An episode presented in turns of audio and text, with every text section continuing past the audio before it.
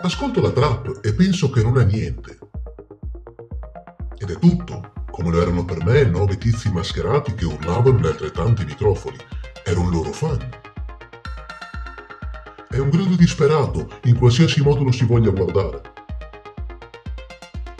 C'è chi ci vede del bene e lo trascende come uno spirito che è di musica e basta. Qualcosa che tocca l'anima e non importa se è importante o meno per il resto del mondo, ma è attuale, è vera. E poi c'è il male. Quando la si addita come una sottospecie, un mostro non abbastanza evoluto per pensare. C'è qualcosa di mefitico in tutto questo vagheggiare in cerca di mozziconi ancora accesi. Meglio aspettare e vedere cosa passa in tv nel frattempo.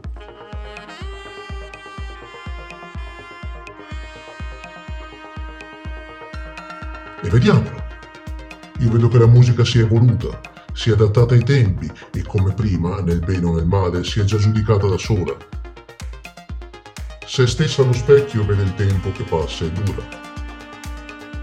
Non è retorica, non è facile da accettare anzitutto, ma la sola cosa che ricorderemo tutti è che il tempo di una canzone è già passato. Che sia nuovo o vecchia, questo dipende solo dal ritmo che vogliamo mettere nello stereo.